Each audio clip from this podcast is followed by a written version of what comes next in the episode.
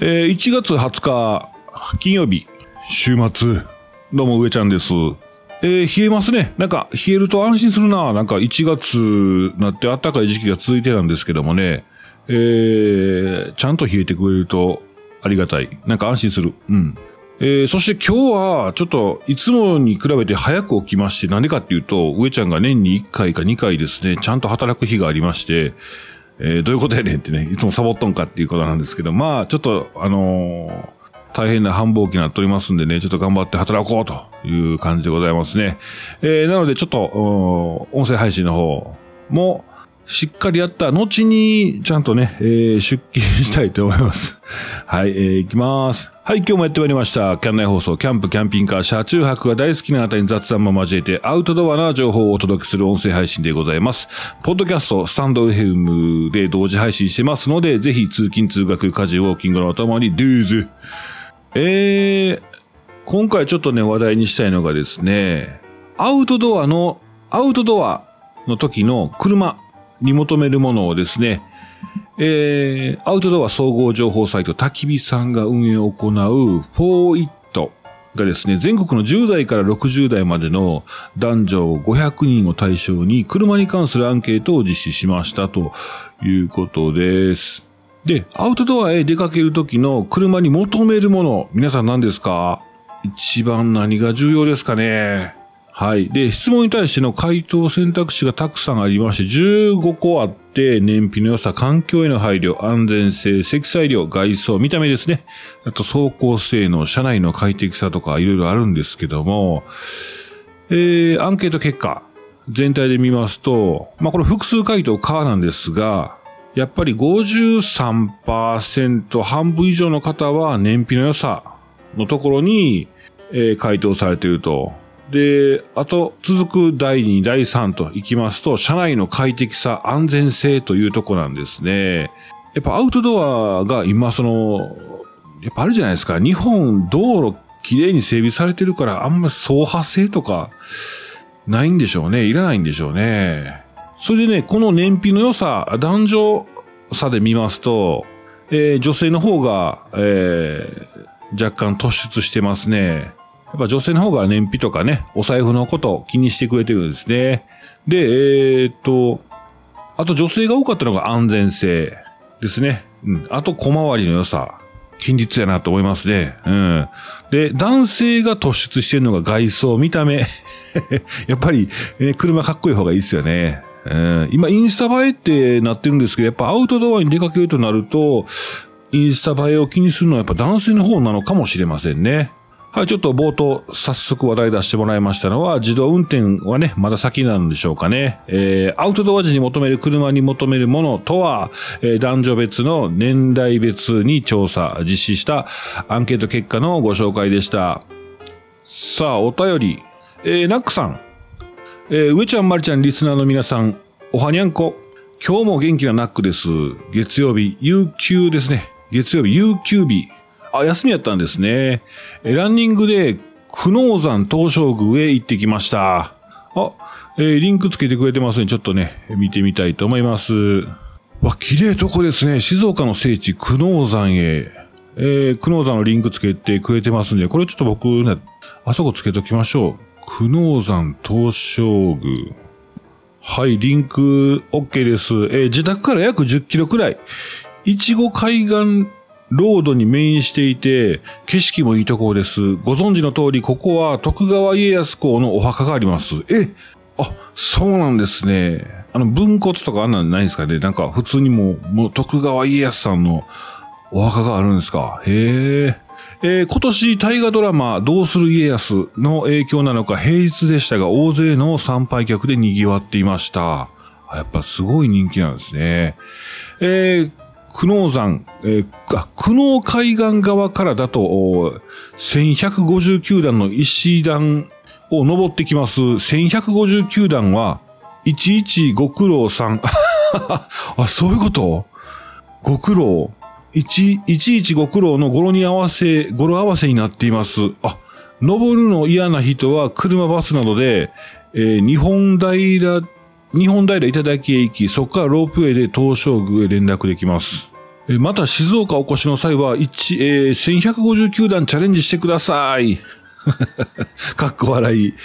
えー、痩せますせ、バイしんちゃん。確かに。えー、でも電車バス、え車バスで行きたいですね。あとロープウェイと、なかなか、ねほんまでもほんまやばいんですよ。もう止まらへんですね。でもご飯美味しいですね。この間あの、まあ、カレーもそうですし、ドリアもそうですし、ちょっと割とハイカロリーなもの続いてまして、ただ昨日は、厚揚げ。厚揚げもね、低、あれはハイカロリー低糖質っていうんですか？うまいですね。永久に食べてしまいそうなんですけども、やっぱハイカロリーか。まあ最近美味しいもの食べてますね。うん。ありがとうございます。え、火曜日、有給は、ゆずきちママからもコメントありましたが、サリーズファミリーで、えー、北海道サップツアー以来、サップのね、ツアー以来の焚き火バーベキューやりました。特注の鉄板がいい感じなんですよ。ええー、この鉄板も北海道と同じタイプでした。えー、場所はクラブサリーズからすぐ近くのロミーさんって、ロミーね、ローミーってお泊りもできるネパールカレーのお店です。あ、リンク載せていただいてますね。そしたら載せておきましょう。ロミーさんってお泊まりもできるネパールカレーのお店と。はい、気になる方、リンクつけておきましたんでね、ぜひご覧ください。え、海沿いなので最高のロケーションです。ひとっぺさんがパエリアやキッチキン料理やオリジナル料理を振る舞ってくれて、えあれ、ひとっぺさんが作ったんですね。ええ、振る舞ってくれて超贅沢なバーベキューでした。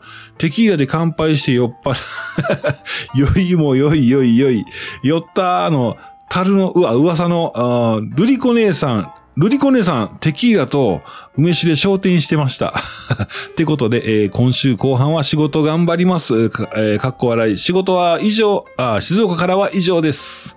はい、ありがとうございます。いいですね。あのー、週中でね、火曜日、週中も楽しんでおられましたね。でもね、え、ちょっと気になるのが僕あの、そう、静岡行った時に日本平行ってないんですよ。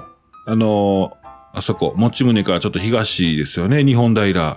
目の前通ったんですけど、台風やったんでね、そうそうそうそう。まあ気分、景色いいんだろうなと思いながらね、えー、また今度行って行きたいなと思います。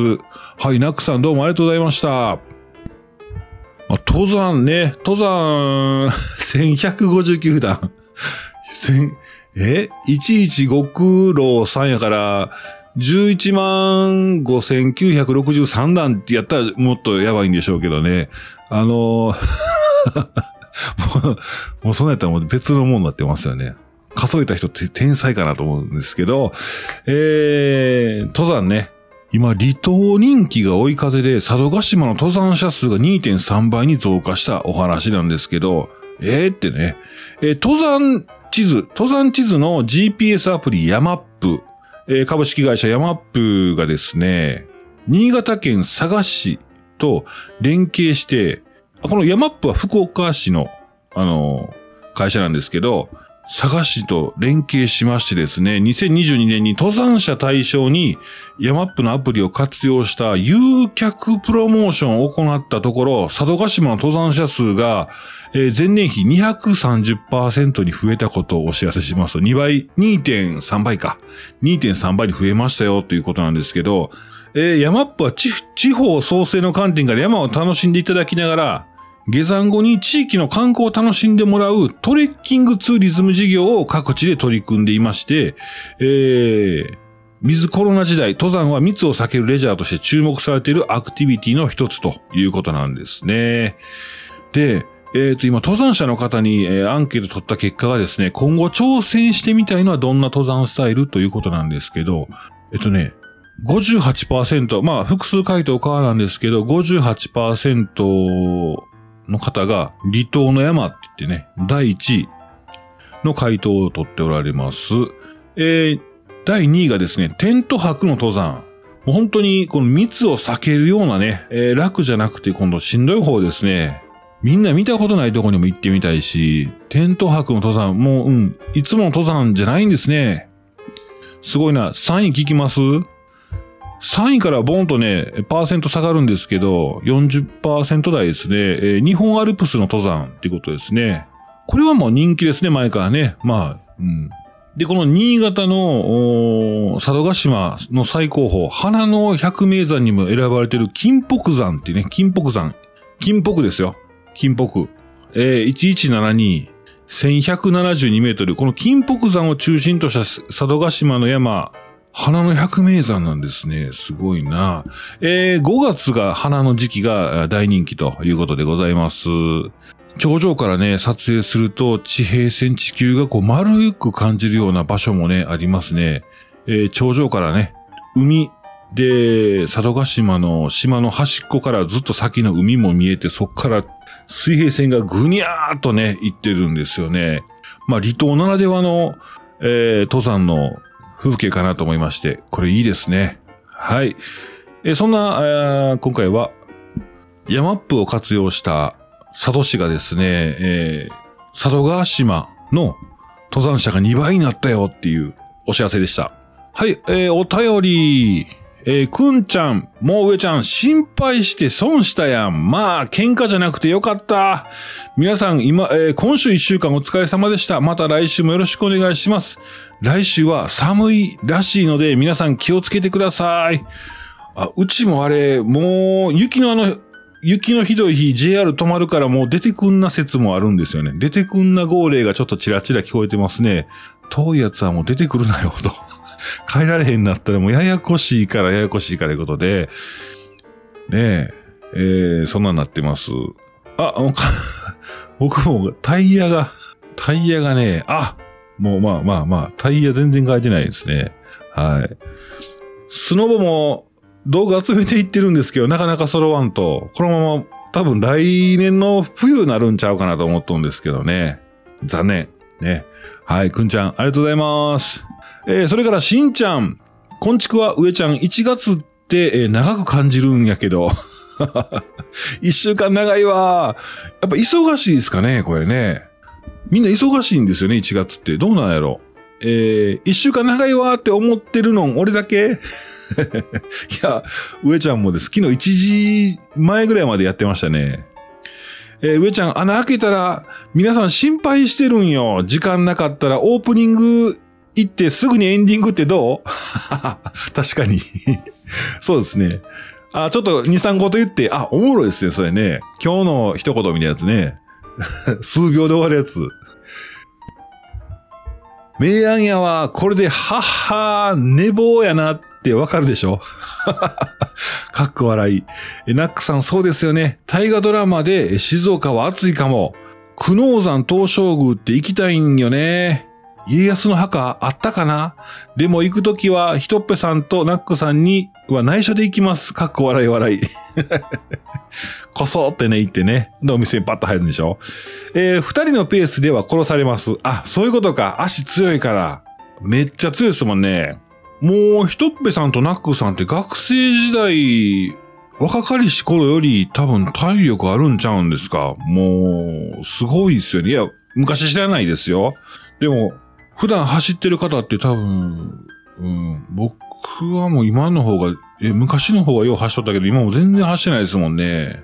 ですね。はい。え、また、持ち胸にお伺いした際には、宴会部長のナックさん、バーベキューよろしくお願いします。